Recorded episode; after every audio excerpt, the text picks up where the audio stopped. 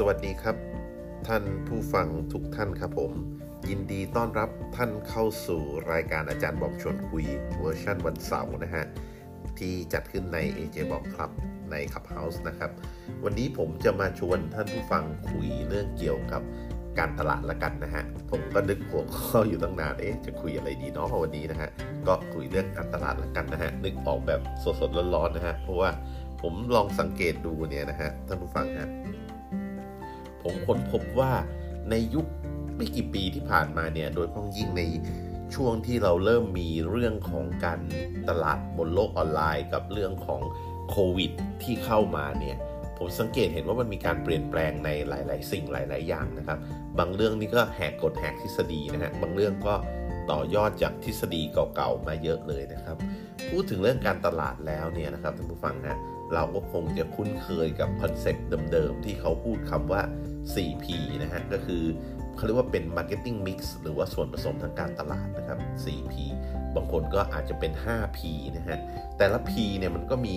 Product ก็คือตัวสินค้านะครับ Price เรื่องการตั้งราคา Place เรื่องตลาดที่จะไปจัดจำหน่าย ว่าเออไปขายตรงไหนยังไงนะครับ Promotion การส่งเสริมการขายนะฮะ แล้วก็ Product Price Place Promotion อ่า 4P แหละแล้วบางคนก็เพิ่มขึ้นมาอีกนะฮะ People ก็คือผู้คนเนี่ยนี่ก็เป็น 5P เลยทีเดียวนะครับ ทีนี้ประเด็นคืออย่างนี้ครับท่านผู้ฟังฮะผมก็ลองมานั่งดูทีละ P ทีละ P นะว่าเอ๊ะนี่แต่ละ P นี่มันเปลี่ยนไปอย่างไรบ้างจากในอดีต ตั้งแต่สมัยผมร่ำเรียนมาในมหาลัยก็จะเป็นลักษณะแบบหนึ่งพอยุคนี้มันก็มีบางอย่างที่มันเปลี่ยนไป ก็เลยคิดว่ามันก็เป็นหัวข้อที่น่าสนใจที่เราจะหยิบยกมาเล่าให้กันฟังว่าเออในมุมมองของผมเนี่ยผมเห็นการเปลี่ยนแปลงอะไรบ้างนะครับ แล้วก็ท่านผู้ฟังก็จะได้ขึ้นมาแชร์บ้างว่าในมุมมองท่านผู้ฟังเองเนี่ยท่านผู้ฟังเห็นการเปลี่ยนแปลงอะไรไปแบบไหนบ้างนะฮะซึ่งผมมั่นใจว่าเรื่องราวเหล่านี้น่าจะเป็นประโยชน์นะครับ แล้วก็สามารถนำไปประยุกต์พลิกแพลงปรับปรุงให้เข้ากับ งานของเราหรือสิ่งที่เรากำลังทำกำลังค้ากำลังขายอยู่ก็ได้นะครับอ่าเราลองมาดูตัวแรกกันนะครับ product หรือว่าสินค้านะครับ สมัยก่อนเนี่ยนะครับสินค้าเนี่ยทำออกมานะสมัยพ่อแม่เราหรือสมัยเราเองตอนเรายังอายุน้อยๆเนี่ยของเนี่ยซื้อว่าซื้อของดีๆ ใช้ทนทนนะอย่างทีวีก็โหซื้อมาเครื่องนึงถ้าเป็นโทรทัศน์สีนะตอนนั้นมันเป็นโทรทัศน์ขาวดำเนาะพอเริ่มมีโทรทัศน์สีแล้วโอ้โห ทีนี้ต้องซื้อแบบดีๆหน่อยอะโทรทัศน์สีอะเพราะว่ามันต้องใช้นานไงต้องใช้ให้คุ้มมันแพง ทีนี้พอมาถึงยุคนี้ ผมกลับดูว่าสินค้า มันไม่ได้ถูกสร้างมาเพื่อให้มันใช้ทนแล้วก็ใช้นาน มันอารมณ์ประมาณแบบใช้แล้วทิ้งอะเอาง่ายๆดูอย่างปรินเตอร์เนี่ยปรินเตอร์เมื่อก่อนนี่โหต้องเลือกคุณภาพดีๆ แข็งแรงทนทานแล้วกะใช้นาน เดี๋ยวนี้ใช้ปรินเตอร์นะท่านผู้ฟังนะหมึกหมดไปซื้อตลับหมึกมาสักสองรอบนี่ราคาแพงกว่าตัวปรินเตอร์อีกเหมือนปรินเตอร์มันถูกดีไซน์มาเพื่อแบบใช้แล้วทิ้งอะไม่ได้ถูกดีไซน์มาเพื่อเพื่อเขาเรียกว่าให้ใช้ทนทานนะครับ แม้กระทั่งสินค้าหลาย ๆ อย่างถ้าเราลองสังเกตรอบ ๆ ตัวเราเหมือนกัน เหมือนมันมีอายุใช้งาน เรียกว่าจะใช้ข้ามภพข้ามชาติเนี่ยไม่ได้เลยนะอย่างสมัยก่อนนะพัดลมอะพัดลมที่เป็นใบพัดนะท่านผู้ฟังฮะ สมัยย่าสมัยยายใช้ตกมาถึงรุ่นลูกรุ่นหลานได้เลยนะ แล้วใบพัดก็เป็นเหล็กแข็งแรงมากเลย เดี๋ยวนี้ใบพัดก็เป็นพลาสติกบางนิดเดียวเอง พัดลมหันซ้ายหันขวา แป๊บเดียว คอไม่หมุนละ พังละนะครับ เมื่อก่อนเนี่ยเราจะเห็นว่ามันจะมีร้านรับซ่อมอะไรต่อมีอะไรเยอะมากเลย ร้านรับซ่อมพัดลม รับซ่อมอุปกรณ์ไฟฟ้าต่างๆ เดี๋ยวนี้มันหายไปฮะ หายไปเยอะเลย เพราะว่า Product หรือสินค้า ในการตลาดยุคนี้เนี่ยไม่ได้ถูกออกแบบมาเพื่อให้เอาไปซ่อมหรือเปลี่ยนอะไรได้ง่ายๆนะฮะคืออารมณ์ประมาณแบบทิ้งเถอะทีวีก็เหมือนกันเมื่อก่อนจะมีร้านซ่อมโทรทัศน์เยอะแยะเลยนะฮะเอาไปซ่อมเสียเอาไปซ่อม เดี๋ยวนี้นะครับทีวียิ่งจอแบนๆบางๆเนี่ยเจ๊งนะครับ ต้องเปลี่ยนทั้งแผงวงจรครับ ราคาบางทีเกินครึ่งของทีวีตัวนั้นอีกนะฮะ อันนี้แหละครับ คือประเด็นที่ผมมองว่าเออการตลาดยุคนี้นี่การทำของเนี่ยมันเป็นลักษณะเหมือน อยากให้เราซื้อแล้วซื้ออีกซื้อแล้วซื้ออีกใช้พังปุ๊บทิ้ง ไม่ได้เน้นซ่อมนะฮะเน้นให้ขายไปแบบเพื่อใช้แล้วทิ้งแม้กระทั่งอย่างพวกอะไหล่บางตัวเนี่ยนะจริง ๆ แล้วเนี่ยสามารถเปลี่ยนแค่อะไหล่บางชิ้น บนแผนวงจรก็ได้นะ แต่เขาจะไม่ทำอย่างนั้น เขาจะให้มันแบบ แก้ไม่ได้มันต้องยกทั้งแผงทั้งอะไหล่ทิ้งเลย แม้กระทั่งรถยนต์ก็เหมือนกันนะท่านผู้ฟังนะเดี๋ยวนี้รถยนต์เนี่ยมันจะแบบไปเปลี่ยนอะไหล่แค่บางตัวเหมือนเมื่อก่อนไม่ได้แล้วนะมันต้องยกทั้งชุดเลยมันจะเป็นเหมือนพวกสมองกลอะไรต่างๆขึ้นมานะฮะคือผมรู้สึกว่าการทำสินค้าเนี่ยมันเหมือนกับการทำขึ้นมาเพื่อสร้างยอดขายขึ้นเรื่อยๆไม่ได้แบบเพื่อการซ่อมอะ แต่เพื่อการที่คุณจะต้องซื้อของเช่นอีก ซื้อของเช่นอีก แม้กระทั่งรุ่นของสินค้าก็เหมือนกัน มีการอัปเดตรุ่นเนี่ยค่อนข้างไวมากๆนะครับโลกในยุคปัจจุบัน เพราะว่าเขาอะต้องการให้เราทิ้งของเดิมหรือเทิร์นของเดิมออกไป แล้วก็เปลี่ยนเป็นของใหม่มากกว่าที่จะใช้แล้วก็ซ่อม ก็มีผมนี่แหละใช้โทรศัพท์มาตอนนี้ก็ยัง iPhone 7 อยู่เลยนะฮะเขาไปกันถึง 10 กว่าแล้วนะครับ ก็เรายังใช้ได้ก็ใช้ไป แต่ประเด็นคือเครื่องมันจะช้าลงเรื่อยๆ แล้วก็มีการ บีบคั้นเราด้วยการอัปเดตนะครับ OS ไปเรื่อยๆเรื่อยๆจนโทรศัพท์เราถึงมันยังใช้การได้ดี มันก็จะถูกตกรุ่นไปในที่สุดเหมือนผมมี iPad รุ่นแรกอยู่ตอนนี้ก็ไม่สามารถที่จะใช้งานอะไรได้เลย ทั้งๆที่เครื่องมันถูกดีไซน์มาให้แบบใช้งานได้นานนะนึกออกไหมครับมันยังไม่ได้เจ๊งอะไรเลย แต่ระบบปฏิบัติการมันบีบให้เครื่องนั้นไม่สามารถใช้งานได้อีกต่อไป อันนี้คือสิ่งที่ผมเห็นและเกิดขึ้นกับ P ตัวแรกคือ Product Product ถูกดีไซน์มาจากเมื่อก่อนคุณภาพต้องดี ปัจจุบันแค่คุณภาพใช้ได้ ก็โอเคแล้ว หรือบางอย่างบางยี่ห้อนะครับ Product เมื่อก่อนเราอีมากเลยกับ Product ที่ Copy เดี๋ยวนี้มันจะมีบริษัทชื่อบริษัทหนึ่งนะ เป็นบริษัทที่เขาบอกมาแรงแข่งกับ Amazon เลยตอนนี้มันจะก๊อป ทุกสิ่งทุกอย่างบนโลกใบนี้เลยครับ โดยเฉพาะยิ่งสินค้าแฟชั่นของแบรนด์ดังๆ มันก๊อปเหมือนเป๊ะเลย แล้วก๊อปปี้เร็วมาก แล้วขายถูกแบบราคาหนึ่งในสิบอะคือถูกกว่ากันแบบมหาศาลเกินครึ่ง แล้วทุกคนก็ซื้อมา ทั้งที่ทุกคนรู้ว่าเป็นของก๊อปอะแล้วคุณภาพไม่ดี แต่ทุกคนก็คือใส่ฉาบฉวยแล้วก็ทิ้งเหมือนกันเนี่ยรู้ไหมครับไอ้การสร้าง product ขึ้นมาแบบนี้มันก่อปัญหาให้กับสิ่งแวดล้อมแบบโคตรมหาศาลนะครับ มันมีทะเลทรายแห่งหนึ่งในประเทศอะไรไม่รู้ มีแต่ของพวกเสื้อผ้าไปทิ้งเต็มเลยเขาเรียกว่า fast fashion เสื้อผ้าที่แบบเป็นเสื้อผ้าที่ใส่เป็นแฟชั่นผ่านเร็วๆ ราคาถูกๆอะ คือบางอันยังมีป้ายราคาติดอยู่เลยทิ้งจนถมเต็มทะเลทรายไปหมดเลย กลายเป็นกองขยะขนาดใหญ่นะครับ ผมว่ามนุษย์เรานี่ถ้าในเชิงเศรษฐศาสตร์นี่โอ้โหใช้ของนี่โคตรไม่คุ้มอะแต่ว่าในเมื่อการตลาดในยุคปัจจุบันมันเป็นแบบนี้นะครับ เราไม่ได้ต้องการของที่ดีที่สุด เราลูกค้าต้องการของที่ดีที่สุด แต่ผู้ผลิต แล้วก็รอบๆตัวตอนนี้เทรนด์จะออกไปในลักษณะที่ทำของพอแบบ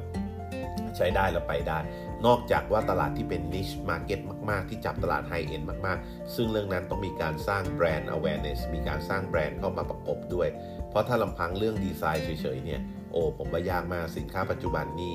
ยอมรับเลยนะครับว่าเป็นสินค้าที่ต้องเร็วนะครับฉาบฉวยแล้วก็ค่อนข้างเร็ว อันนี้คือสิ่งแรก ที่ผมสังเกตเห็น แล้วก็เปลี่ยนแปลงไปในแง่ของ Product จริง ๆ อาจจะมีแง่มุมอื่นๆในเรื่องของ Product ที่พูดคุยได้เยอะมากนะท่านผู้ฟังฮะแต่ว่าในมุมของผมนำเสนอไว้ในมุมนี้ก่อนละกันนะฮะในหนึ่งมุมเผื่อท่านมีมุมอื่นๆ ก็สามารถที่จะขึ้นมาแชร์ได้นะครับในช่วงท้ายนะครับ ตัวที่ 2 ที่ผมเห็นเปลี่ยนไปก็คือเรื่องของ pricing หรือเรื่องของราคานะครับ เมื่อก่อนเนี่ยของเราตั้งราคาอยู่ที่ความเหมาะสมนะฮะ ของเนี่ยมี market segment ที่ชัดเจนนู่นนี่นั่น แต่ด้วยเศรษฐกิจในยุคโควิด แล้วก็ด้วยการแข่งขันที่ดุเดือดเลือดพล่านมากๆนะครับ ท่านผู้ฟังจะเห็นว่ามีสินค้าหลาย ๆ ตัวเนี่ยขายไปได้ยังไงวะราคานี้ ไม่ใช่แพงนะครับ แต่ถูกเกินนะฮะ และจริง ๆ แล้วเนี่ยพอผมได้มีโอกาสเข้าไปบริหารจัดการงานในเรื่องของการค้าปลีกในองค์กรบางแห่งเนี่ย ผมค้นพบว่าสินค้าหลาย ๆ ตัวที่เราเห็นในท้องตลาดหรือในห้างใหญ่ ๆ ขายเนี่ยราคาเนี่ยเรียกว่าแทบจะติดทุนหรือว่าขาดทุนก็มีนะครับ ผมก็สงสัยว่าเอ๊ะเขาขายอย่างนั้นทำไมจริง ๆ อันนี้ก็ไม่ใช่ concept การตลาดที่ใหม่อะไรจริง ๆ มันก็มีนะครับ การตลาดในสมัยดั้งเดิมตามทฤษฎีที่เรียกว่า loss leader หรือว่าเป็นตัวเขาเรียกว่าตัวนำร่องให้ขาดทุน หรือว่าขายต่ำมาก ๆ เพื่อให้ดึงลูกค้าเข้ามาที่ร้าน แล้วก็ลูกค้าก็จะได้ช้อปปิ้งหรือว่าซื้อ ตัวอื่นอีกต่อๆไปอย่างนี้นะครับ แต่ปรากฏว่า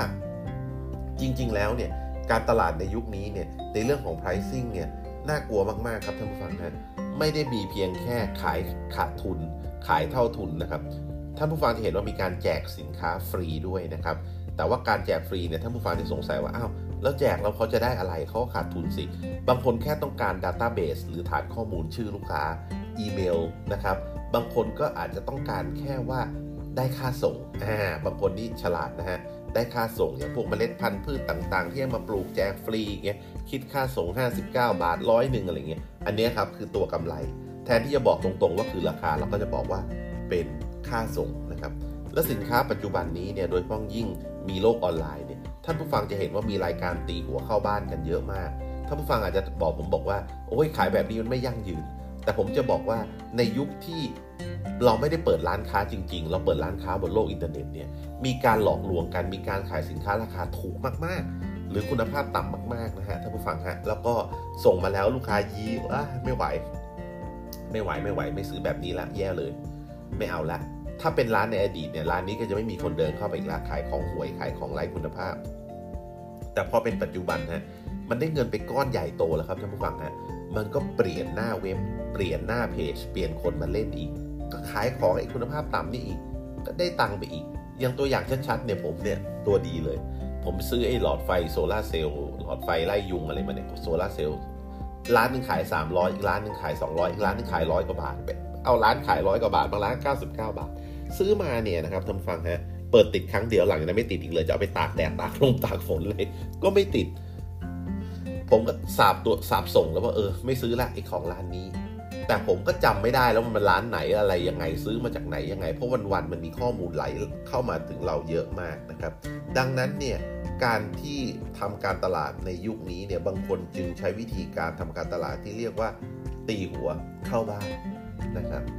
ฉะนั้นไอ้คอนเซปต์การตลาดแบบเดิมๆ ตั้งราคาให้เหมาะสมกับคุณภาพสินค้าราคาต้องมีกำไรนู่นนี่นั่นเนี่ยบางทีมันใช้ไม่ได้เหมือนกันนะในยุค นะครับ มันจะต้องมีเขาเรียกว่า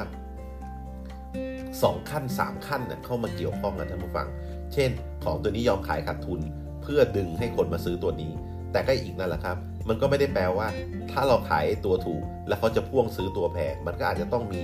กลยุทธ์หรือ marketing strategy อะไรบางอย่างที่เข้ามาช่วยอีก ฉะนั้นเรื่องของการตั้งราคาเป็นนกลไกที่มีความซับซ้อนมากขึ้น เช่น เราจะเห็นการซื้อ 2 ถูกกว่าซื้อ 1 นะครับ หรือล่าสุดเนี่ย มีมุดมาม่าขายห่อละ6บาทนี้ใช่ไหมฮะ แต่ว่าเราอยากจะระบายสต็อก เราอยากจะเร่งยอดขึ้นมา เราอาจจะขายไปในลักษณะที่เรียกว่า 10ห่อ49 บาทเนี่ยเพื่อดึงให้ยอดมันขึ้น แล้วทำไมต้องดึงยอดให้มันขึ้น ที่เราต้องการดึงยอดให้มันขึ้น เพราะว่าบางทีเราขายเราไม่ได้กำไรเลยครับ ที่ขายครับ แต่เรารอไปเอาเงิน rebate เอาเงินส่งเสริมการขาย เอาเงินที่เขาจะคืนซัพพลายเออร์จะคืนมาให้เรา ถ้าสมมติว่าเราสามารถทำยอดถึง อาจจะได้ไปท่องเที่ยวต่างประเทศ หรืออาจจะได้เงิน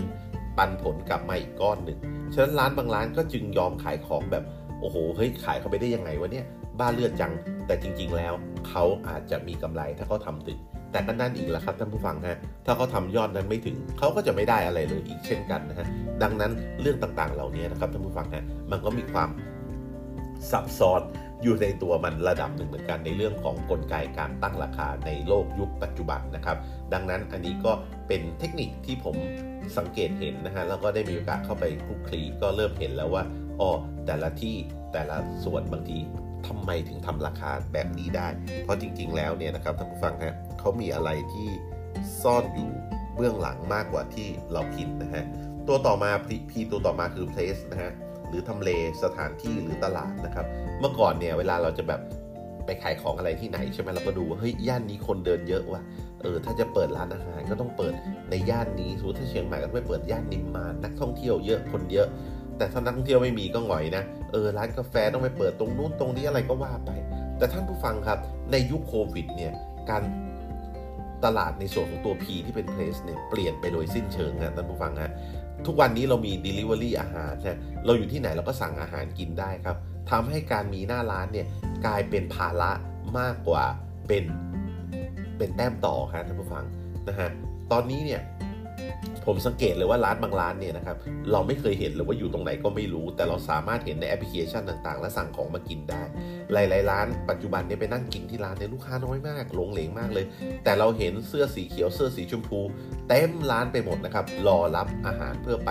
Delivery กลายเป็นว่าการมีหน้าร้านเป็นภาระ แต่การไม่มีหน้าร้านเนี่ยกลายเป็นเขาเรียกว่าแต้มต่อนะครับถ้าคุณ มีการทำการตลาดที่ดี หรือว่าคุณมีรสชาติอาหารที่ดีนะครับ แล้วก็มีความสัมพันธ์ที่ดีกับเขาเรียกว่าการทำการตลาดที่ดีบนแอปพลิเคชันต่างๆนะครับ อันนี้เนี่ยนอกเหนือจากนั้นเนี่ยถ้าเราไม่พูดถึงเรื่องอาหารนะเราไปมองกลับกันอีกว่าทำเลเนี่ยเมื่อก่อนจะต้องเป็นทำเลบนเส้นทางหลัก เป็นทำเลที่ตรงกับกลุ่ม target ลูกค้าเรา แต่เดี๋ยวนี้เรื่องทำเลกลายเป็นตัวรองแล้ว เราจะไปใช้ทำเลหรือพูดง่ายๆว่าดูฮวงจุ้ยกันก็ฮวงจุ้ยบนเว็บไซต์ฮวงจุ้ยบนบนเขาเรียกว่าบนการตลาดออนไลน์ ไม่ว่าจะเป็นการทำ SEO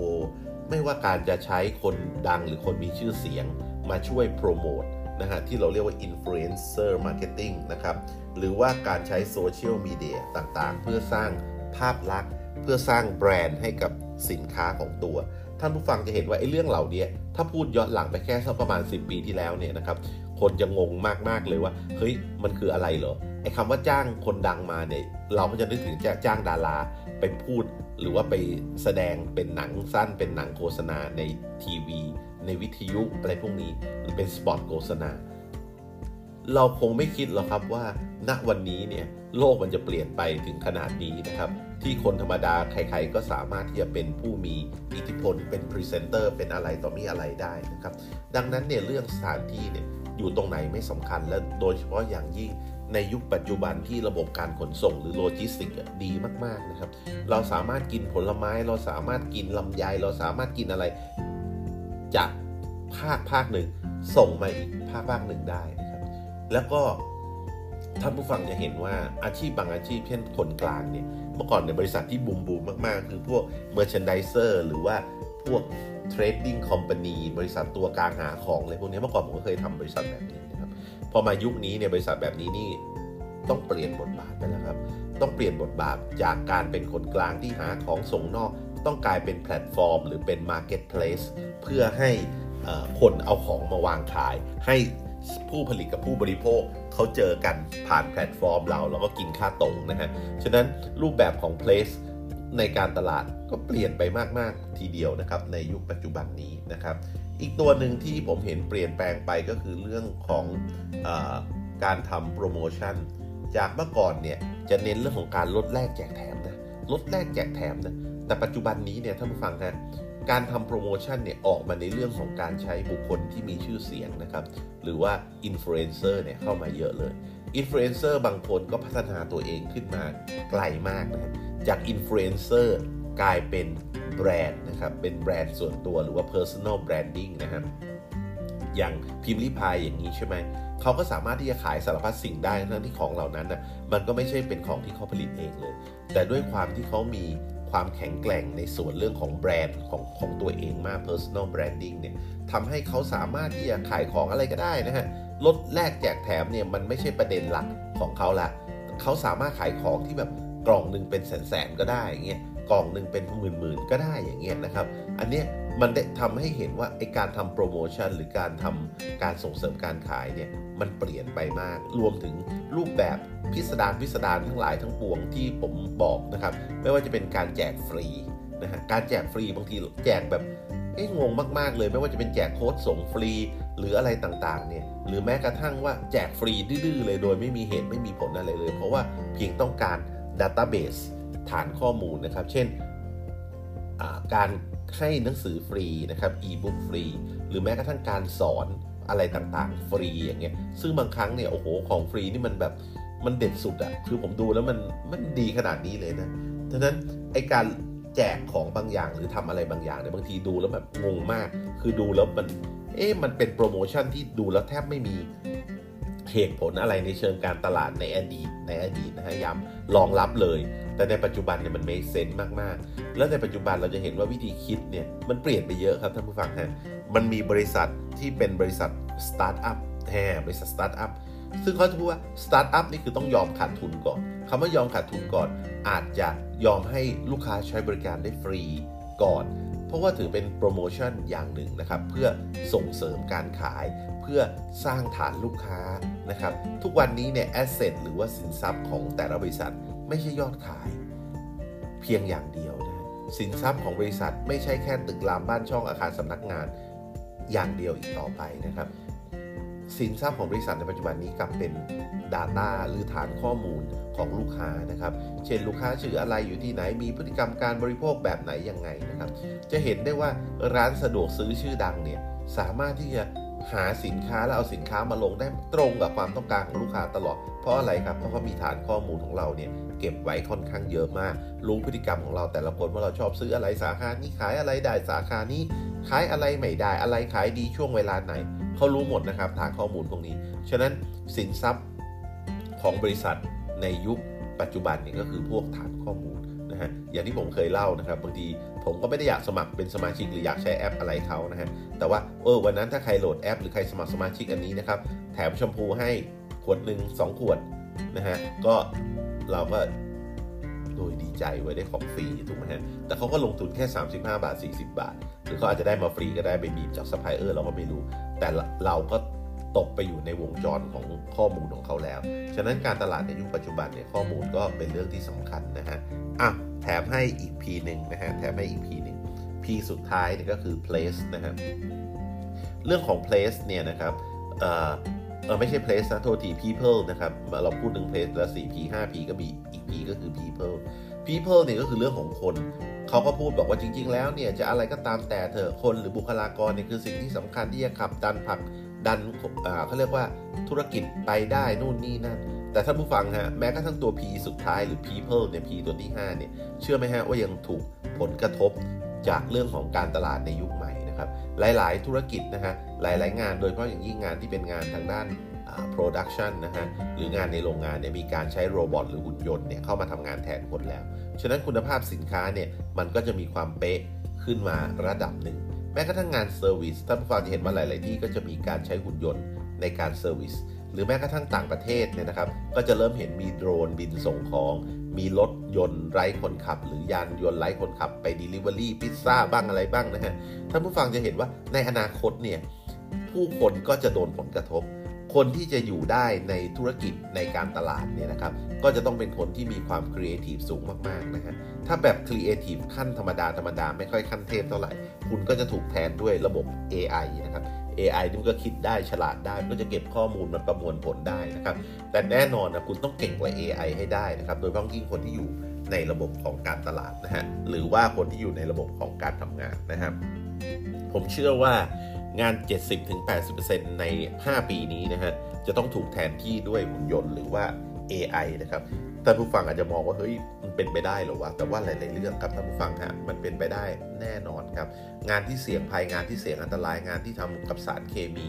มันต้องใช้หุ่นยนต์ทำงานแทนแน่ ๆ นะครับ ซึ่งมองในแง่หนึ่งมันก็ดีกับสวัสดิภาพของมนุษย์ แต่มองอีกแง่หนึ่งคนก็อาจจะตกงานมากขึ้น อาจจะไปเอฟเฟก กับคนที่ขายพวกอุปกรณ์ป้องกันภัย อุปกรณ์ป้องกันตัวเอง เวลาจากสารเคมี เพราะหุ่นยนต์ก็จะมา replace เรื่องต่างๆ เหล่านี้ท่านผู้ฟังอาจจะแย้งว่าโอ้ยหุ่นยนต์คงยังต้องมีราคาแพงอยู่ แต่เชื่อผมเถอะครับ ในยุคปัจจุบันในยุคที่เรามีประเทศจีน ในยุคที่การแข่งขันหรือการก๊อปปี้มันมีสูงมาก ท่านจะเห็นว่าการก๊อปปี้ของต่างๆ สร้างนวัตกรรมใหม่ๆเนี่ยมันเร็วมากๆนะครับแล้วก็ก๊อปปี้กันแบบไม่เกรงกลัวกฎหมายอะไร เพราะอย่างที่ผมบอกตีหัวแล้วก็เข้าบ้าน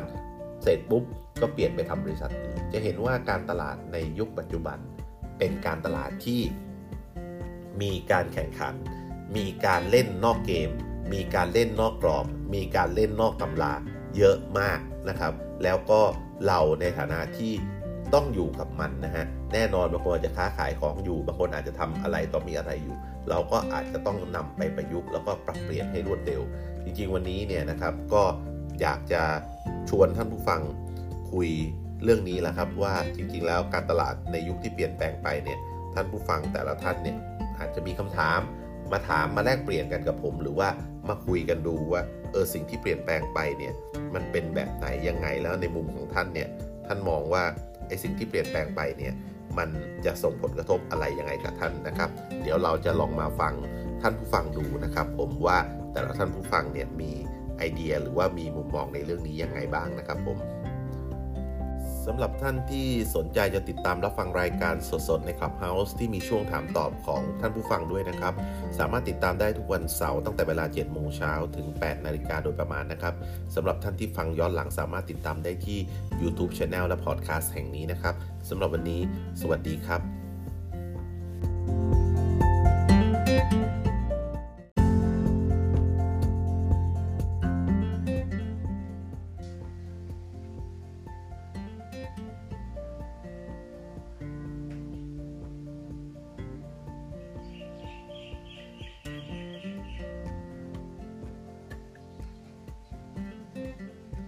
สวัสดีครับท่านผู้ฟังที่รักทุกท่านครับ ยินดีต้อนรับทุกท่านเข้าสู่คลับ AJ Bomb Club นะครับ แล้วก็รายการอาจารย์บอมชวนคุย ซึ่ง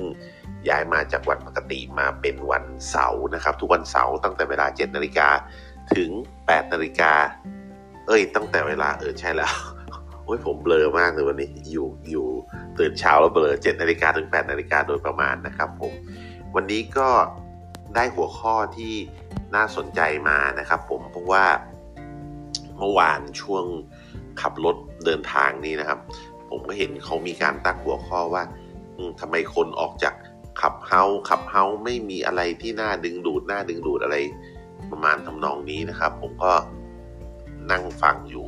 แบบหนึ่งผมก็รู้สึกว่า เออ จริง ๆ แล้วเนี่ย การที่คนจะอยู่หรือออกจากคลับเฮาส์มัน มันมีเหตุผลอะไรเหรอ ก็นั่งฟังเขาเขาเรียกว่า สนทนาแลกเปลี่ยนความคิดเห็นกันนะครับ ปรากฏว่าอยู่ดีๆ ผมก็ฉุกคิดบางอย่างขึ้นมาได้นะ โดยอาศัยจากประสบการณ์ของตัวเองที่คุกคลีอยู่กับขับเฮาส์มานี่ อีก 17 วันนะ อีกครึ่งเดือนเนี่ย จะครบ 1 ปีเต็มพอดี ผมเข้ามาเมื่อประมาณวันที่ 7 กุมภานะครับ ก็จะครบ 1 ปีเต็มพอดี ก็ได้เห็นอะไรต่างๆ เห็นการเข้ามาแล้วก็การออกไปของผู้คนนะครับ หลายๆคนหลายๆแบบนะครับ ถามว่ามันอยู่ได้ด้วยอะไรเหรอขับเฮาผมว่าขับเฮาก็เหมือนกับโซเชียลมีเดียทั่ว ๆ ไปนะครับท่านผู้ฟังครับ มันอยู่ได้ด้วยคนเนี่ยแหละครับ ด้วยผู้คนนะครับ แต่ว่า จากที่ผมฟังเขาสนทนากันนะครับบางคนก็บอกว่าเราต้องรู้กฎเกณฑ์ของขับเฮาเราต้องหาวิธีหาช่องที่จะต้องทำเงินได้ในขับเฮาบางคนก็ว่าขับเฮาควรจะต้องมีความเท่าเทียมกันเป็นแหล่งในการแลกเปลี่ยนปัญญงปัญญาอะไร ผมฟังแล้วก็มันก็ดีนะ ผมก็ชอบนะ ฟังแล้วก็เพลินๆดี แต่ว่าผมว่าไอ้เรื่องต่างๆ ที่ท่านพูดกันเนี่ยนะครับ ไม่ว่าจะเป็นแหล่งแลกเปลี่ยนทางปัญญงปัญญาอะไรพวกเนี้ยมันก็ไม่ใช่แก่นสารสาระอะไรที่สำคัญหรอกนะครับ เพราะคุณจะทำยังไงก็ตาม คุณจะพยายามมาคอนวินส์คนให้เชื่อตามคุณ หรือคนจะมาพยายามเล่น Clubhouse เพื่อการมีตัวตนของคุณ หรือคุณจะพยายามเล่น Clubhouse เพื่อทำอะไรก็แล้วแต่เนี่ยนะครับ จริง ๆ แล้วเนี่ย ผมบอกคุณเลยว่า สิ่งที่คุณจะเล่น Clubhouse ได้อย่างมีความสุขเนี่ย ก็คือการเป็นหนึ่งคือการเป็นตัวของตัวเองนะถ้าคุณคุณอยู่ใน Clubhouse แล้วคุณไม่เป็นตัวของตัวเองเนี่ย ผมบอกเลยว่า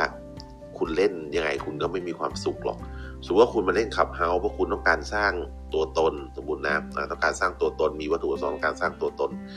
แต่พอคุณมาเล่นขับเฮาส์ปุ๊บ ปรากฏว่าตัวตนในแบบของคุณมันไม่ได้เป็นที่ยอมรับ หรือว่ามันไม่ได้เป็นที่แบบ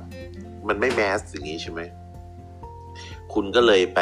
พยายามดูว่าเฮ้ยตัวตนแบบไหนว่าที่มันเท่ๆหรือว่าคนตามเยอะๆ แล้วคุณก็ไปเป็นพยายามเป็นแบบเขาเงี้ยแต่ท้ายสุดไม่ใช่ตัวตนคุณเองพอคุณพยายามไปเป็นแบบนั้นปุ๊บคุณก็จะไม่ค่อยมีความสุขกับการเล่นขับเฮาส์ละสักพักหนึ่งคุณก็ไปล้วใช่ไหมฮะอ้าว บางคนจะถามผมว่า แล้วถ้าพยายามเป็นตัวตนเราเองแต่ไม่มีใครมาฟังเราเลยทำไงอ้าววัตถุประสงค์ในการเล่นขับเฮาถ้าเราเล่นเพื่อให้มีความสุข ไม่มีใครมาฟังก็เรื่องของเขา เราก็พูดของเราไปคนเดียวก็ได้ ยิ่งตอนนี้มีรีเพย์ออนด้วย เก็บไว้ฟังเองก็ได้นะครับ หรือเอาเก็บไว้เป็นคอนเทนต์บน YouTube บนอะไรก็ได้ ผมว่าถ้าเราละความเป็นตัวตนเราแล้วเราก็ไม่สนใจ ถ้าเราอยากเล่นอย่างมีความสุขนะ เราก็ทำแบบนี้ แต่ถ้าสมมติเราอยากเล่น เพราะเราอยากให้มันมีคนมาบ้างฟังเราบ้างคุยกันบ้างเงี้ยนะฮะเราก็ไปหาที่ชอบที่ชอบนะครับผมชอบคำนี้มากเลยไปหาที่ชอบที่ชอบก็คือว่า คนห้องไหนที่เขามีรสนิยมที่ตรงกับเรา มีหัวข้อที่สนใจที่ตรงกับเรา แต่นั้นก็ยังไม่ใช่ที่สุดนะหัวข้อตรงกันแล้วเนี่ยจะต้องเป็นอะไรที่มีความคิดเห็นไปใน ทิศทางเดียวกันด้วยอ่าท่านอาจจะงงว่าอ้าวอย่างนี้เราก็ไม่ได้ความหลากหลายทางความคิดสิครับ ก็จริงนะครับ แต่การหลากหลายทางความคิดเนี่ยบางครั้งถ้าเราโผล่ไปในห้อง ซึ่งโมเดเลเตอร์ไม่สามารถคุมห้องได้ดี หรือไม่สามารถปรับโทนอารมณ์ของคนในห้องได้เนี่ยนะครับไอ้ความหลากหลายทางความคิดเนี่ยครับมันจะทำให้ทะเลาะกันครับผมทะเลาะกันเถียงกันมอดคุมไม่ได้ ระเบิดห้องหรือมอดคุมไม่ได้ แล้วก็ปล่อยให้เถียงกันเองมอดก็หนีลงมาอยู่ข้างล่างหรือออกห้องไปอะไรอย่างเงี้ย กลายเป็นว่าเราก็จะไม่มีความสุขแล้ว เพราะว่าการเล่นขับเฮาส์มันเป็นความขัดแย้งกันไปละเพราะว่าความขัดแย้งก็ก่อให้เกิดสิ่งใหม่ ๆ มันก็จริงนะครับ แต่ต้องยอมรับว่าด้วยวัฒนธรรมด้วยสังคมไทยเนี่ย มันไม่ใช่สังคมที่เขาเรียกว่าวิจารณ์กันได้อย่างตรงไปตรงมา อันนี้ท่านก็ท่านก็ต้องยอมรับพอมันวิจารณ์กันอย่างตรงไปตรงมาไม่ได้เนี่ย สิ่งที่เกิดขึ้นคืออะไรครับ เวลาเรารู้สึกว่าเราโดนใครแบบเบรก หรือทำให้เราเสียหน้าใช่ไหมเราก็เริ่มไม่มีความสุข เราก็ไม่อยากจะเข้าไปแจมห้องนั้นแหละเพ่นดีกว่าเงี้ยดังนั้นเนี่ยไอ้เรื่องต่างๆ เหล่านี้เนี่ยมันทำให้คนเนี่ยออกจากคลับเฮาส์หรือว่าไม่มีความสุขกันเยอะเวลามาเล่น แล้วต้องยอมรับอย่างหนึ่งว่า Clubhouse มันไม่ใช่เป็นเรื่องของการเขียน การพิมพ์เรามีนักเลงคีย์บอร์ดเนี่ยไอ้พวกนักเลงคีย์บอร์ดนี่จะว่าดีว่าร้ายเนี่ยนะก่อนจะพิมพ์ไปได้เนี่ยมันก็ต้องความคิดมันต้องวิ่งผ่าน สมองผ่านนิ้วมือ นึกตัวสะกดคำกว่าจะกดแป้นพิมพ์บางทีมันก็โดนกันกรองมาหลายอย่างนะฮะแต่อย่างใน Clubhouse เนี่ยไอ้ด้วยความไวของคำพูดเนี่ยหรือปากไวเนี่ยบางทีเราก็ไม่ได้คิดอะไรใช่ไหมฮะเราพูดออกไปปุ๊บเรียบร้อยเนี่ยคนฟังเขาสะดุดหูแล้วว่าเอ้ยมันใช่หรือเปล่า แล้วบางคนเนี่ยต้องยอมรับว่าเราไม่ได้มีความสามารถสูงในด้านการสื่อสารด้วยคำพูด ฉะนั้นบางทีเราพูดอะไรออกไปเนี่ย คนก็ตีความคำพูดเราผิดนะครับ จะเห็นได้ว่าไอ้สิ่งต่างๆ เหล่านี้มันทำให้คนฟังหรือคนที่อยู่ในห้องเนี่ยอาจจะมองภาพเราไม่ดี รู้สึกไม่ดีกับเรา เขาก็ไม่มีความสุข บางคนเขาไม่ได้ไม่ดีแล้วเขาเงียบๆเขาก็ซัดเรากลับเหมือนกันเขาก็พูดใส่กลับเหมือนกัน กลายเป็นเราก็ไม่มีความสุข แม้เราจะบอกว่าเราเป็นคนตรง แต่ความตรงของเราเนี่ยจริง ๆ แล้วมนุษย์ทุกคนนะครับมีความรู้สึกทั้งนั้น การพูดจากันในคลับเฮาส์เนี่ยมันต้องให้เกียรติกันระดับหนึ่ง ฉะนั้นห้องที่ให้เกียรติกันเนี่ยมันจะมีสักกี่ห้อง อีกเรื่องหนึ่งที่สำคัญมาก ๆ เลยก็คือว่า การที่ห้องไหนเนี่ยเขาพูดจาหลอกยอกล้อหรือล้อเล่นกันเนี่ย แล้วเขาก็เป็นห้องซึ่งเขาอยู่กันประจำอยู่แล้วเนี่ย เราไม่รู้เรื่องรู้ราวโผล่เข้าไป เห็นเขาสนุกกันก็อยากจะมีความสุขด้วย ก็ไปล้อเล่นกับเขาด้วยเนี่ยางทีผมเคยเจอบางห้องเขาก็แบบมองเราเป็นตัวแปลกๆไป คือเขารอเล่นกันได้เพราะเขาสนิทกัน เขารู้จักกัน เราก็ต้องดูโทนอารมณ์เหมือนกันดังนั้นที่คนเขาออกออกจากคับเฮาส์ไปเนี่ยมันก็ไม่ใช่เรื่องแปลกประหลาดอะไรนะครับ เพราะว่ามนุษย์เราก็ย่อมต้องไปหาที่ชอบที่ชอบอยู่แล้วนะครับ ตรงนี้มันมันไม่ใช่ที่ของเขา เพราะว่าหนึ่งเขายังหาห้องสถิตไม่ได้ ใช่ไหมฮะ แม้กระทั่งตัวผมเองเนี่ย ผมก็เล่นขับเฮาส์น้อยลงก็ยอมรับนะครับ เพราะว่า เราไปบางห้องเราก็รู้สึก ไม่ได้เป็นส่วนหนึ่งของห้องนั้น อย่างเงี้ย คือจริง ๆ เมื่อเวลาผ่านไปเนี่ย ทุกคนก็เริ่มที่จะกลับไปสู่ การทำงานของตัวเวลาก็จะน้อยลงดังนั้นการที่เข้าไปในขับเฮาส์เราก็จะเข้ามาในขับเฮาส์เฉพาะห้องที่ที่ถูกจริตกับเรา ห้องที่เรามีเพื่อนเราอยู่ อันนี้มันก็เป็นเรื่องปกติธรรมดา อยู่ในที่ที่มีคนคุ้นเคย อยู่ในที่ที่คุ้นเคยก็ย่อมเป็นความสุข เหมือนบ้านเหมือนกันนะครับ เราอยู่บ้านเราเราคุ้นเคยเรารู้ไอ้ของตัวนู้นอยู่ตรงนี้อยู่ตรงนี้เพื่อนบ้านคนนู้นอยู่ตรงนี้คนนี้ชื่อนั้น เราก็คุ้นเคย แต่ถ้าเรามาอยู่ในสถานที่ใหม่ ๆ ซึ่งเราไม่คุ้นเคย เราก็ต้องมาทำความรู้จักกับสิ่งของต่างๆ ในสถานที่นั้นผู้คนรอบๆบริเวณนั้น มันก็เหมือนเราไปห้องใหม่ๆในคลับเฮาส์นะครับก็จะไปเป็นผู้ฟัง แต่บางครั้งการไปเป็นผู้ฟัง แต่เราเป็นผู้ฟังซึ่งคนเขาพอจะรู้จักเราบ้าง เขาจะเรียกเราขึ้นไปอะไรขึ้นไป เราก็จะมีความอึดอัดระดับหนึ่งเหมือนกัน เราก็ใช้ acc หลุมปอบไปนั่งฟังแทนนะครับ จริง ๆ ยังมีสิ่งดีๆ และเป็นความสุขใน Clubhouse เยอะมากนะฮะแต่ว่า เราต้องรู้ status เราว่า เราจะไปเป็นผู้ฟัง หรือเราจะไปเป็นผู้พูดนะครับ ถ้าพูดนี่ก็ขออนุญาตไปพูดในห้องที่มีความสนิทสนมคุ้นเคยกันดีกว่าสำหรับผมนะฮะ ผมก็ว่าผมก็จะมีความสุขกับแบบนั้นมากกว่า แต่ถ้าสมมติว่าไปเป็นผู้ฟังเนี่ยผมก็อยากไปฟังหลาย ๆ ห้อง ผมก็ใช้acc หลุมไป เพราะว่าบางครั้งเนี่ยแม้กระทั่งเราไปฟังโดยใช้ account เราเองเนี่ยนะครับท่านผู้ฟังฮะมัน มันทำให้คนที่พูดบน stage บางทีเขามีความอึดอัด หรือว่ามีความเกรงเหมือนกันนะอันนี้ก็ต้องก็ต้องยอมรับนะครับ เพราะว่าจริง ๆ แล้วเนี่ยบางครั้งบางทีเนี่ยเราเองเนี่ยนะครับก็ไม่ได้ ไม่ได้คิดว่าเรามีความรู้ในเรื่องนั้นๆ มากมาย เราก็อยากมาฟังคนอื่นพูดบ้าง แต่คนที่อยู่บนเวทีกลับรู้สึกเกรงว่า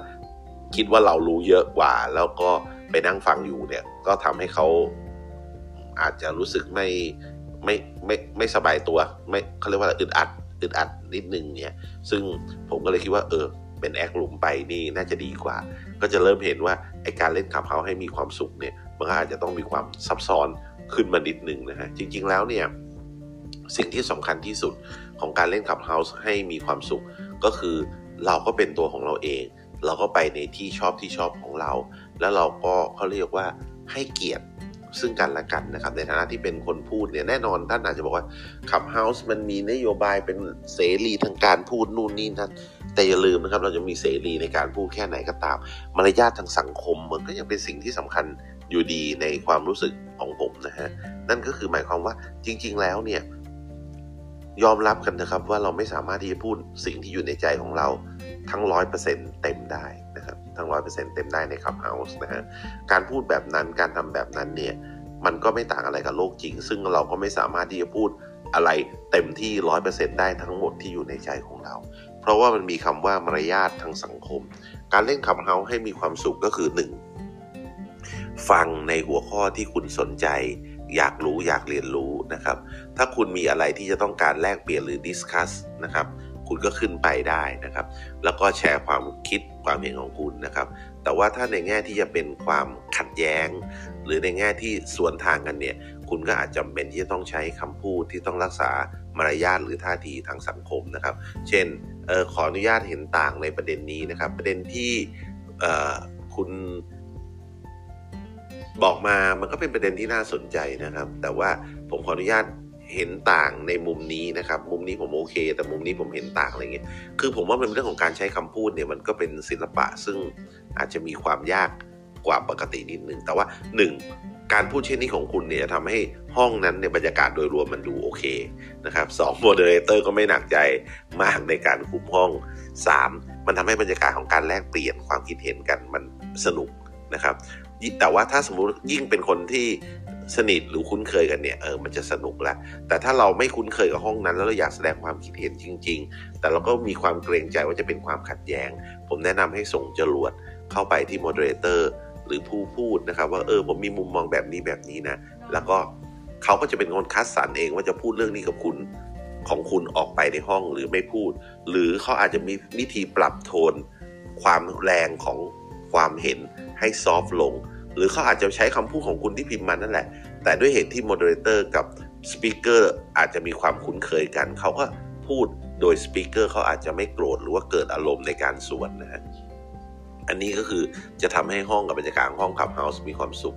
หลายๆห้องใน Clubhouse ผมเห็นก็คือ ต้องการสร้างประเด็นที่มันเป็นดราม่าอยู่แล้ว สร้างหัวข้อที่มันจะต้องชนกันอยู่แล้วอย่างเงี้ยเพื่อให้เกิดความขัดแย้งกันอะไรเงี้ยซึ่งบางหัวข้อผมบอกตรงๆว่า มันมันไม่ได้ make sense อะไรเลยสำหรับผมหรือคนที่มีความรู้ในเรื่องนั้นๆนะครับ เช่น ถามว่าด่าพระพุทธเจ้า ด่าสิทธัตถะได้ไหมอะไรเงี้ยคือมันเป็นหัวข้อที่ตลกมากสำหรับชาวพุทธนะฮะคือคนก็ออกมาโอ้โหคนหนึ่งก็ปกป้องสิทธัตถะปกป้องพระพุทธเจ้าสุดฤทธิ์คนหนึ่งบอกต้องด่าได้สินู่นนี่นั่นคือผมว่ามันตลกตรงที่ว่า พระพุทธเจ้าท่านไม่แคร์หรอกครับคุณจะด่าหรือไม่ด่าท่านเนี่ยครับเพราะว่ามันเคยมีตอนหนึ่งในพุทธประวัตินะครับ พราหมณ์มาด่าพุทธเจ้าพุทธเจ้าก็ถามว่าพราหมณ์เวลามีคนมาบ้านท่านนี่ท่านเอาอะไรมาต้อนรับไหมเอาน้ำเอาอะไรมาต้อนรับสิ แล้วถ้าคนแขกไม่รับน้ำนั้นอาหารนั้นจะเป็นของใครพังว่าก็เป็นของเราสิเราก็กินเอง ก็นั่นแหละคำด่าของท่านเราก็ไม่รับนะ แค่นี้เองคือคนบางทีมาเถียงกันในเรื่องที่ตัวเองก็ไม่ได้รู้ แล้วก็เถียงกันเป็นวักเป็นเวรฉะนั้นในขับเฮาส์เนี่ยหลายๆห้องเนี่ยที่มันไม่มีความสุข เพราะว่าหนึ่งคอนเทนต์มันเป็นคอนเทนต์ที่ ผมไม่อยากใช้คำว่าไร้สาระแต่ผมว่ามันไม่มีสาระนะครับ แต่ว่าแน่นอนถ้าเขาคุยกันบนเรื่องที่ไม่มีสาระ แล้วเขามีความสุข อันนี้ก็ต้องยอมรับว่ามันก็เป็นเวของเขาก็เป็นสไตล์ของห้องนั้น ใช่ไหมฮะอย่างผมสถิตอยู่ในห้องไพ่คนอาจจะบอกโอ้ยมันงมงายมันอะไรกันว่าอะไรเงี้ยมันดูคือถ้าเขาไม่มีความสุขที่จะเข้ามาในห้องนั้น เขาก็ไม่ต้องเข้ามานะครับอย่างผมเนี่ยผมเป็นนักสังเกตการในในคลับเฮาส์ผมก็จะเข้าไปนั่งฟังว่า เออเขาพูดอะไรกัน แล้วในใจผมก็จะคิดว่าโอ้ มันมีแก่นแบบนี้ เออ มันไม่ได้มีแก่นอะไรเลยนี่หว่าห้องนี้อะไรเงี้ยแต่หลายห้องมันมีประโยชน์มากๆ แต่มันไม่ตรงกับความสนใจของผม ผมว่ามันก็เป็น topic ที่ดี แต่คือผมไม่ได้สนใจในห้องนั้นใช่ไหมฮะ ผมก็ไม่ได้เข้าไปนั่งฟัง ฉะนั้นไอการที่ keyword ของไอการที่ว่าจะมีความสุขของการเล่น Clubhouse ก็คือ เลือกที่ชอบที่ชอบ หรือไปที่ชอบที่ชอบ เนื้อหาที่ชอบ คนที่คุณชอบอยู่ในห้องนั้น คุณก็ไปที่ชอบที่ชอบของคุณ คุณก็จะมีความสุข แต่ถ้าเนื้อหาคุณไม่ชอบ มีคนที่คุณชอบอยู่ในนั้น คุณอาจจะไปฟังแป๊บหนึ่งเนื้อหาไม่ไม่หนุกไม่ตรงกับความสนใจ คุณก็ไปห้องอื่น ที่เจอที่ชอบที่ชอบทั้งสองแบบ ทั้งคนที่คุณชอบ แล้วก็เนื้อหาที่คุณชอบ หัวข้อที่คุณสนใจนั่นเอง ถ้าคุณเจอที่ชอบที่ชอบแบบนี้ คุณอยู่ Clubhouse คุณก็มีความสุขคุณไม่ต้องอยู่ Clubhouse ตลอดเวลา 24 ชั่วโมง เพื่อให้เห็นว่ามีตัวตนอยู่ใน Clubhouse มันไม่จำเป็นครับ คุณไปทำอย่างอื่นมันก็ได้ คุณไปดู YouTube ก็ได้ คุณไป เล่น Twitter คุณไปดู IG ถ้าคุณติดโซเชียลขนาดนั้นนะฮะหรือคุณไปเดินออกกำลังกายอ่านหนังสือก็ได้หนังสือนี่ดีมากๆ คุณทำอะไรได้ตั้งเยอะแยะหมดเลยครับคุณไม่ต้องสถิตอยู่ในคลับเฮาส์24 ชั่วโมงนะครับ แล้วก็หาห้องไม่ได้ เอ้ยจะไปอยู่ห้องไหนดีจะไปอยู่ห้องไหนดี ก็ไปที่ชอบที่ชอบไหมฮะ ถ้าไม่เจอที่ชอบที่ชอบ คุณก็ไปที่ชอบที่ชอบนอก Clubhouse ก็ได้นะครับ ดังนั้นเนี่ยอันเนี้ยคือ keyword หรือวันนี้เรื่องวันนี้ที่ผมอยากจะมาเล่าให้ทุกคนฟังในมุมมองของผมว่า ถ้าเล่น Clubhouse ให้มีความสุข มันไม่ได้ยากนะครับ แต่บางคนอาจจะบอกว่า อือยากเล่น Clubhouse เวลานี้ขับรถอยู่แล้วอยากฟังอะไรใน Clubhouse แต่ดูแล้วไม่มีหัวข้อที่ชอบเลย คุณก็ไปหาคนที่คุณชอบ คนที่คุณรู้สไตล์เขาหรือ moderator ที่คุณรู้สไตล์เขาว่าแบบเฮ้ย คนนี้มันคุยสนุกดีเว้ยเออคนนี้คุยแล้วเดี๋ยวก็จะได้มุมมองเออคนนี้มันเป็น moderator ที่ดี เดี๋ยวมันก็ชวนคนนู้นคนนี้คุยได้ ถึงหัวข้อมันจะไม่น่าสนใจแต่คุณขับรถไกลๆคุณเหงา คุณไม่อยากเปิดวิทยุ คุณไม่อยากเปิด YouTube คุณก็เปิด Clubhouse คุณก็ search หา คนที่คุณชอบ แล้วคุณก็ไปนั่งฟังเขาพูดไปนั่งฟังเขาเป็น modอันนี้ก็ได้นะครับแต่ขนาดเดียวกันสิ่งที่น่าสนใจกว่านั้นก็คือว่า ถ้าคุณเจอหัวข้อที่น่าสนใจ หัวข้อที่คุณชอบ คุณก็ไปที่ชอบที่ชอบได้ โดยที่ในห้องนั้น อาจจะไม่มีคนที่คุณชอบเลยอยู่ แต่พอคุณเข้าไปฟังแป๊บหนึ่งเนี่ยคุณจะรู้สไตล์แล้วอย่างผมใช้แอคหลุมไปเดี๋ยวผมก็จะเจอคนเดียวไอ้คนที่แม่งพูดดีเว้ยกด follow ไว้เงี้ยมันก็เหมือนกับการ follow คนที่มันพูดจาดีอะมันก็จะเหมือนการสะสมคลังของคอนเทนต์ของเนื้อหาไว้ในอนาคต เพราะคนที่มันเข้าท่าเนี่ยมันมักจะไปห้องที่มันเข้าท่าเข้าท่านั่นแหละ หรือจะไปเป็นสปิเกอร์ห้องที่มันเข้าท่าเข้าท่า แต่ขณะเดียวกันเนี่ยคนบางคนก็จะไปทุกห้องเหมือนกัน แต่เราจะรู้สไตล์การพูดของเขาว่าเฮ้ยสไตล์แบบนี้มัน ม่งสไตล์ดราม่าสุดเงี้ยบางทีเราอาจจะเราชอบแนวดราม่าหรือจะเป็นนักสังเกตการเราอาจจะเก็บไว้ดูไว้ว่า เออมันจะไปดราม่าต่อที่ไหนอีก หรือว่าถ้าคนคนนี้ไปโผล่ห้องไหนเนี่ย ห้องนั้นจะต้องมีหัวข้อดราม่าหรือมีเรื่องดราม่าแน่ๆเราก็เก็บไว้ไว้ได้ไว้คอยติดตามสถานการณ์ เพื่อจะได้ไม่ตกข่าวว่าขับเฮาวันนี้มีดราม่าอะไรบ้าง อันนี้ก็ได้เหมือนกันนะฮะ อันนี้ก็แล้วแต่สไตล์ ถ้าแบบเราชอบสไตล์ดราม่าเราก็ตามคนที่แบบดราม่าดราม่าหน่อย มันก็จะสนุกดี เราก็จะได้ความ ความชอบไปอีกแบบหนึ่งแต่กลับมาเรื่องเดิมเมื่อกี้ที่ผมว่าห้องที่หัวข้อน่าสนใจเนี่ย เราฟังไปสักพักเราจะรู้นะครับ ว่าเนื้อหาในนั้นเนี่ยตรงกับชื่อหัวข้อหรือเปล่า นอกเหนือจากนั้นแล้ว moderator สามารถคุมโทนห้องให้ยังอยู่ในหัวข้อนั้นได้หรือเปล่า หลายครั้งหัวข้อน่าสนใจมากๆเลยครับ เข้าไปคุยอะไรกันไม่รู้คนละเรื่องคนละราวเลยนะครับ อันนี้ก็เป็นอีกเรื่องหนึ่งนะฮะที่ผมว่า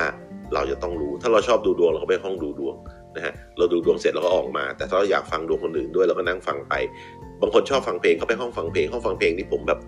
งงมากไม่เห็นมีเลยเลยทำไมเขาเปิดแต่เพลงทั้งวันคนอยู่เป็นร้อยอะไรเงี้ยแต่ว่าเขาชอบไงนะฮะและไอ้ Clubhouse เนี่ยสิ่งหนึ่งที่จะทำให้คุณมีความสุขเนี่ยผมบอกเลย คุณเลิกดูจำนวนคนที่เขาอยู่ในห้อง คุณทำห้อง Clubhouse คุณทำคลับ Clubhouse อะไรเนี่ยคุณไม่ต้องสนใจจำนวนคนที่มันจะมา ฟังกี่คนมาตามกี่คนอะไรเงี้ยหลายคนบอกผมว่าโอ้ยทำไมไม่ทำอาจารย์บอมชวนคุยทุกวันตอนสิบโมงกว่าเหมือนเดิมเนี่ยคนมาฟังเยอะวันเสาร์นี่โหแล้วเช้าด้วยฝนตกอีก โอ้ลุกมาไม่ไหวเงี้ยเป็นอย่างที่ผมบอกฮะเราทำเราเล่นขับเฮาส์เพราะว่าเรามีความสุขของเราไอ้ผมอะวันธรรมดาผมเริ่มเป็นภาระแล้วไงผมไม่ไหวแล้ว ผมเริ่มไม่มีความสุขแล้ว ผมก็กลับมาทำในวันเสาร์ว่าเออผมมีหัวข้ออะไรอาทิตย์นี้คุย คุยสักชั่วโมงหนึ่งหรือว่าครึ่งชั่วโมงอีกครึ่งชั่วโมงให้ผู้ฟังขึ้นมาคุยกันพอหายคิดถึง ผมว่าผมทำสไตล์แบบนี้มันมีความสุขกว่า ฉะนั้นสิ่งที่สำคัญที่สุดของมนุษย์นะมันคือความสุข แน่นอนแหละพระท่านสอนว่ามนุษย์มันมันอยู่ไม่ได้ด้วยสุข อย่างเดียวหรอกมันมีสุขมีทุกข์ปะปนกันไป แต่สิ่งที่สำคัญของมนุษย์ที่สุดคือความสุข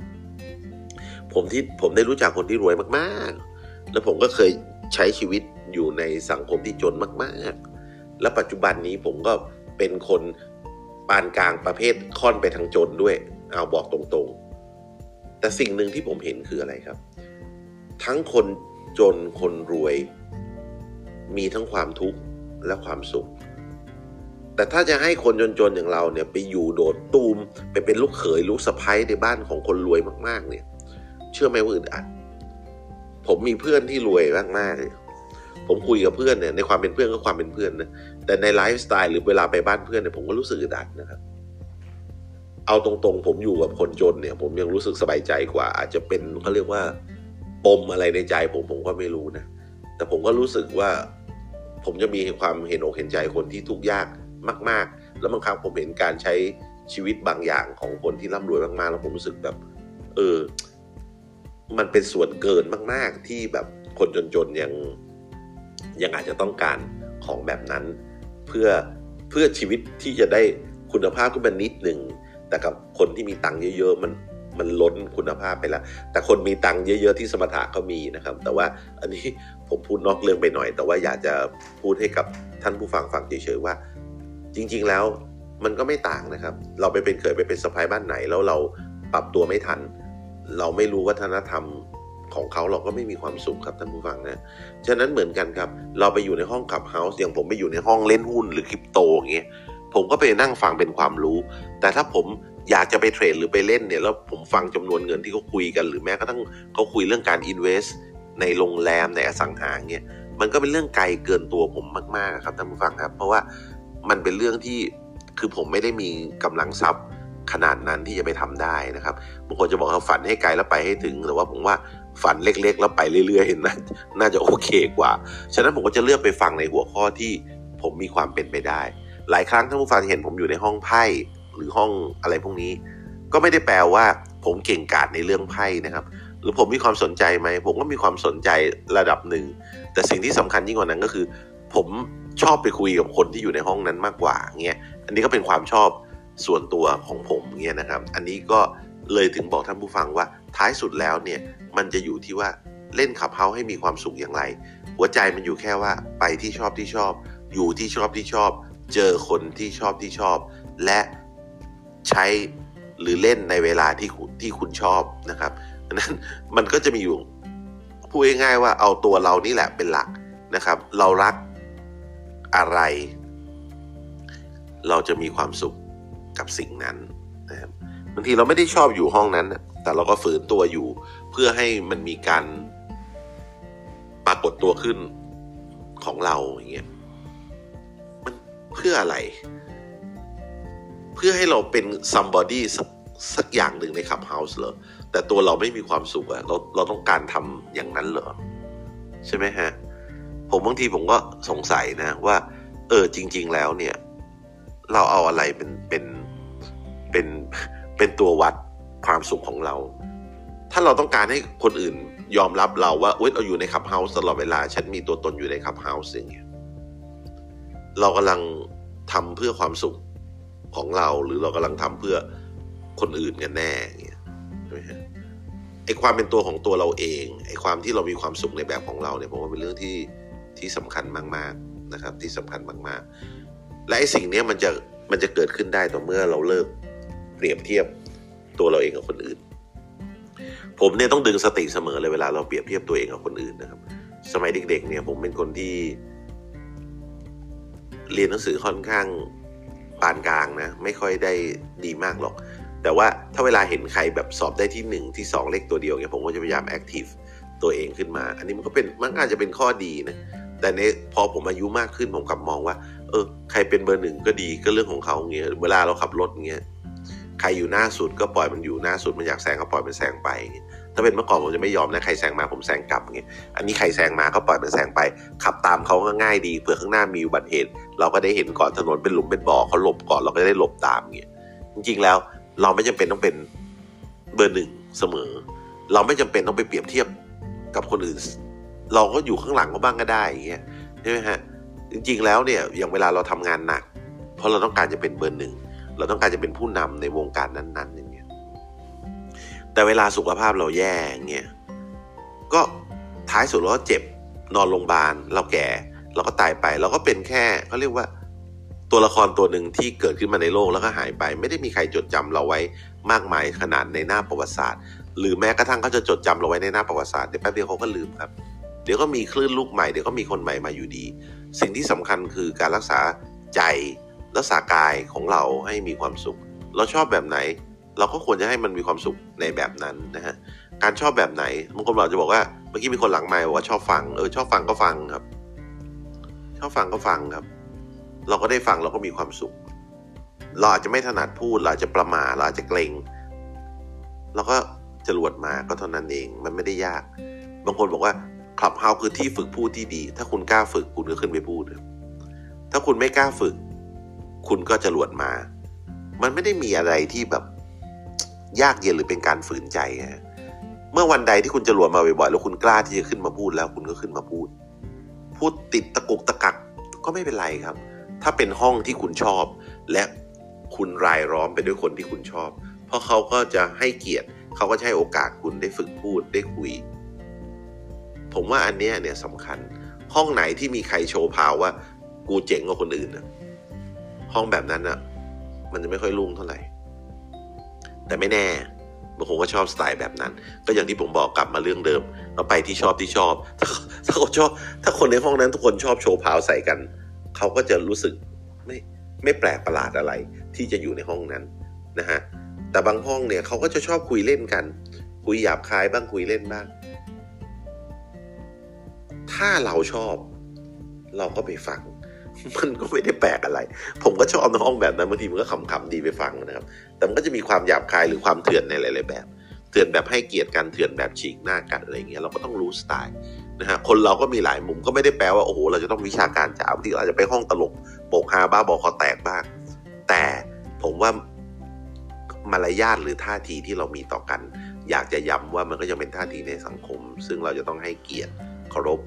ซึ่งกันและกันนะครับ ในคำพูดอาจจะมึงมาพาวเวอร์แต่ว่ามันก็มีความเคารพกัน ผมก็ไม่รู้จะอธิบายยังไง แต่ว่าคิดว่าหลาย ๆ ท่านที่อยู่ใน Clubhouse มาจนถึงวันนี้เนี่ยก็น่าจะรู้และผมก็มั่นใจว่าท่านก็จะมีห้องที่ชอบที่ชอบของท่านอยู่นะครับ ผมเชื่อว่าเป็นอย่างนั้นแน่นอน ส่วนเรื่องของการต่อยอดในเรื่องคับเฮาส์ถ้าต่อยอดเป็นรายได้แล้วสนุกทำไปเลยครับ แต่ถ้าต่อยอดแล้วไม่สนุก รู้สึกว่าต้องฝืน รู้สึกว่ามันเหมือนกับการขายโฆษณา มันเหมือนกับการบังคับ ที่จะต้องซื้อบังคับที่จะต้องขายอย่าไปทำนะครับ เมื่อเร็วๆนี้ผมเปิดคอร์สโหราศาสตร์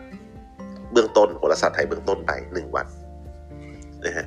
ผมก็ถามผมบอกว่า เฮ้ย มีความรู้โหราศาสตร์ขนาดนั้นเลยหรอว่าผมโคตรเจ๋งเลยมาเปิดอะไรเงี้ย ผมก็พูดเลยครับว่าไม่มีอะ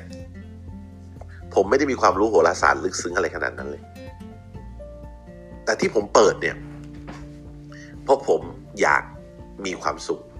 อ้าว คนงง เปิดได้ตังค์แล้วอยากมีความสุข มีความสุขเพราะตังค์เหรอ ก็ไม่ใช่ครับท่านผู้ฟังครับ ความสุขของผมเนี่ยคือผมเข้าไปในห้องโหราศาสตร์ แล้วปรากฏว่า ผมไปเจออาจารย์ท่านหนึ่งซึ่งท่านมีความรู้ดีมากๆเลยนะฮะ ความรู้ดีมากและลึกมากเลย แต่ว่าผมอะด้วยพื้นฐานที่ผมมีเนี่ย ผมก็ยังเข้าใจท่านบ้างไม่เข้าใจบ้างในบางเรื่อง แต่ว่าผู้ฟังหลาย ๆ ท่านเนี่ยก็หลังไมมาบอกโอ้โหไม่เข้าใจเลยโอ้อาจารย์สนุกกันอยู่สองคนเลยอะไรอย่างเงี้ยเราก็เลยรู้สึกว่า เอ้ย ถ้าสมมติเราปูพื้นโหราศาสตร์บางอย่างเท่าที่เรารู้ ให้กับคนฟังคนอื่น ๆ เขาก็จะได้รู้เหมือนเรา แล้วเวลามาฟังต่อยอดเนี่ยเขาจะไปต่อยอดกับศาสตร์อื่น ๆ ได้ดีขึ้น อันเนี้ยผมจะมีความสุขมาก ๆ เลย แค่นี้เองครับ ผมเริ่มจากความสุข และอยากให้คนอื่นมีความสุขและสนุกด้วย ผมก็เลยเปิดคอร์สนะครับ ก็มีคนมาเรียนประมาณ 9 คน 10 คนก็ถือว่าสนุกดีนะครับ ผมก็เต็มที่เลยนะ สอนไปหกชั่วโมงหมดแรงเลย แต่ว่าผมมีความสุข อันเนี้ยคือสิ่งที่ผมอยากจะบอกว่าถ้าท่านผู้ฟังทำอะไรก็ได้ในขับเฮาแล้วท่านมีความสุข มันจะต่อยอดเป็นรายได้ได้ ก็ยิ่งดี ถ้าต่อยอดเป็นรายได้ไม่ได้ ก็เป็นเอาไปฝืน ถ้าเรามาด้วยการคิดว่าClubhouse จะสร้างรายได้ให้เรา เราจะได้ความสุข ไม่ยากไม่ไม่ง่ายอะเพราะว่าในหัวเราอะ เราจะเล่นเพราะเราต้องหาวิธีได้เงิน หาวิธีได้เงิน หาวิธีได้เงิน หาวิธีได้เงิน พอทำไปสักพัก มันไม่เห็นได้ตังค์นี่หว่า เพราะในหัวเราเรามาว่าเราต้องได้เงิน เราเริ่มไม่มีความสุขแล้วใช่ไหมฮะเพราะความสุขเรามันไม่ได้อยู่ใน Clubhouse ความสุขเรามันอยู่ที่เงินพอเราไม่ได้สิ่งที่นำมาซึ่งความสุขเรา เราก็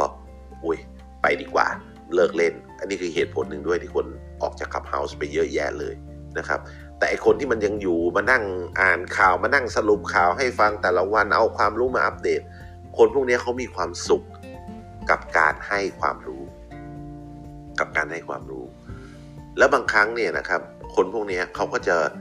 ไม่ได้คิดอะไรมากมายหรอกว่าเขาต้องต่อยอดเป็นรายได้ หรือบางคนอาจจะใช้ Clubhouse เป็นแค่แพลตฟอร์มหนึ่งหรือช่องทางหนึ่งเท่านั้น นั่นหมายความว่าเขาจจะมีรายได้อยู่ใน YouTube ขณะที่เขากำลังไลฟ์ใน Facebook ในเพจอยู่แล้ว แล้วก็ถ่ายทอดเสียงมา Clubhouse อันนี้ก็ถือว่า Clubhouse เป็นแค่น้ำจิ้มของเขาเฉยๆ อันนี้ก็ไม่มีปัญหาอะไรนะฮะอันนี้ก็ไม่มีปัญหาอะไร เขาก็ทำไปนะฮะ แต่ผมว่าสรุปเดี๋ยวจะรอท่านผู้ฟังมา พูดให้ฟังบ้างว่า ท่านคิดว่าเล่น Clubhouse ยังไงในสไตล์ของท่านแล้วท่านมีความสุข แต่สไตล์ของผมคือ ไปที่ชอบที่ชอบ ถ้าไปที่ชอบที่ชอบ อยู่กับคนที่ชอบที่ชอบ คนมากคนน้อยไม่สำคัญไม่สนใจเอาความสุขของเราเอาความชอบของเราเป็นหลัก ผมว่าอันนี้มันเป็นอะไรที่แบบจะ work มาก ๆ ในมุมมองของผมสำหรับการที่เราจะเล่นขับเฮาส์ให้มีความสุขนะครับ อะ เดี๋ยวลองมาฟังสำหรับท่านผู้ฟังที่ต้องการรับฟังสด ๆ นะครับ สามารถติดตามรับฟังได้ในแอปพลิเคชัน Clubhouse นะครับในคลับที่ชื่อว่า AJ Bomb Club นะครับรายการนี้นะครับอาจารย์บอมชวนคุยจะมีทุกวันเสาร์ตั้งแต่เวลา 7 โมงเช้าถึง 8 โมงเช้าโดยประมาณนะครับ เฉพาะวันเสาร์นะครับสำหรับท่านที่ไม่สามารถติดตามรับฟังสดๆได้ ก็สามารถติดตามรับฟังย้อนหลังได้ที่ YouTube Channel นี้นะครับกดกระดิ่งกด subscribe ไว้นะครับ แต่ว่าในส่วนนี้จะมีเฉพาะเสียงของผมนะครับ ไม่มีเสียงของท่านผู้ฟังในรายการที่ร่วมแสดงความคิดเห็นครับ ขอบพระคุณทุกท่านที่ติดตามรับฟังนะครับ พบกันใหม่กับรายการอาจารย์บอมชวนคุยในครั้งหน้านะครับสำหรับวันนี้อย่าลืมกดติดตามกดกระดิ่งนะครับ สวัสดีครับ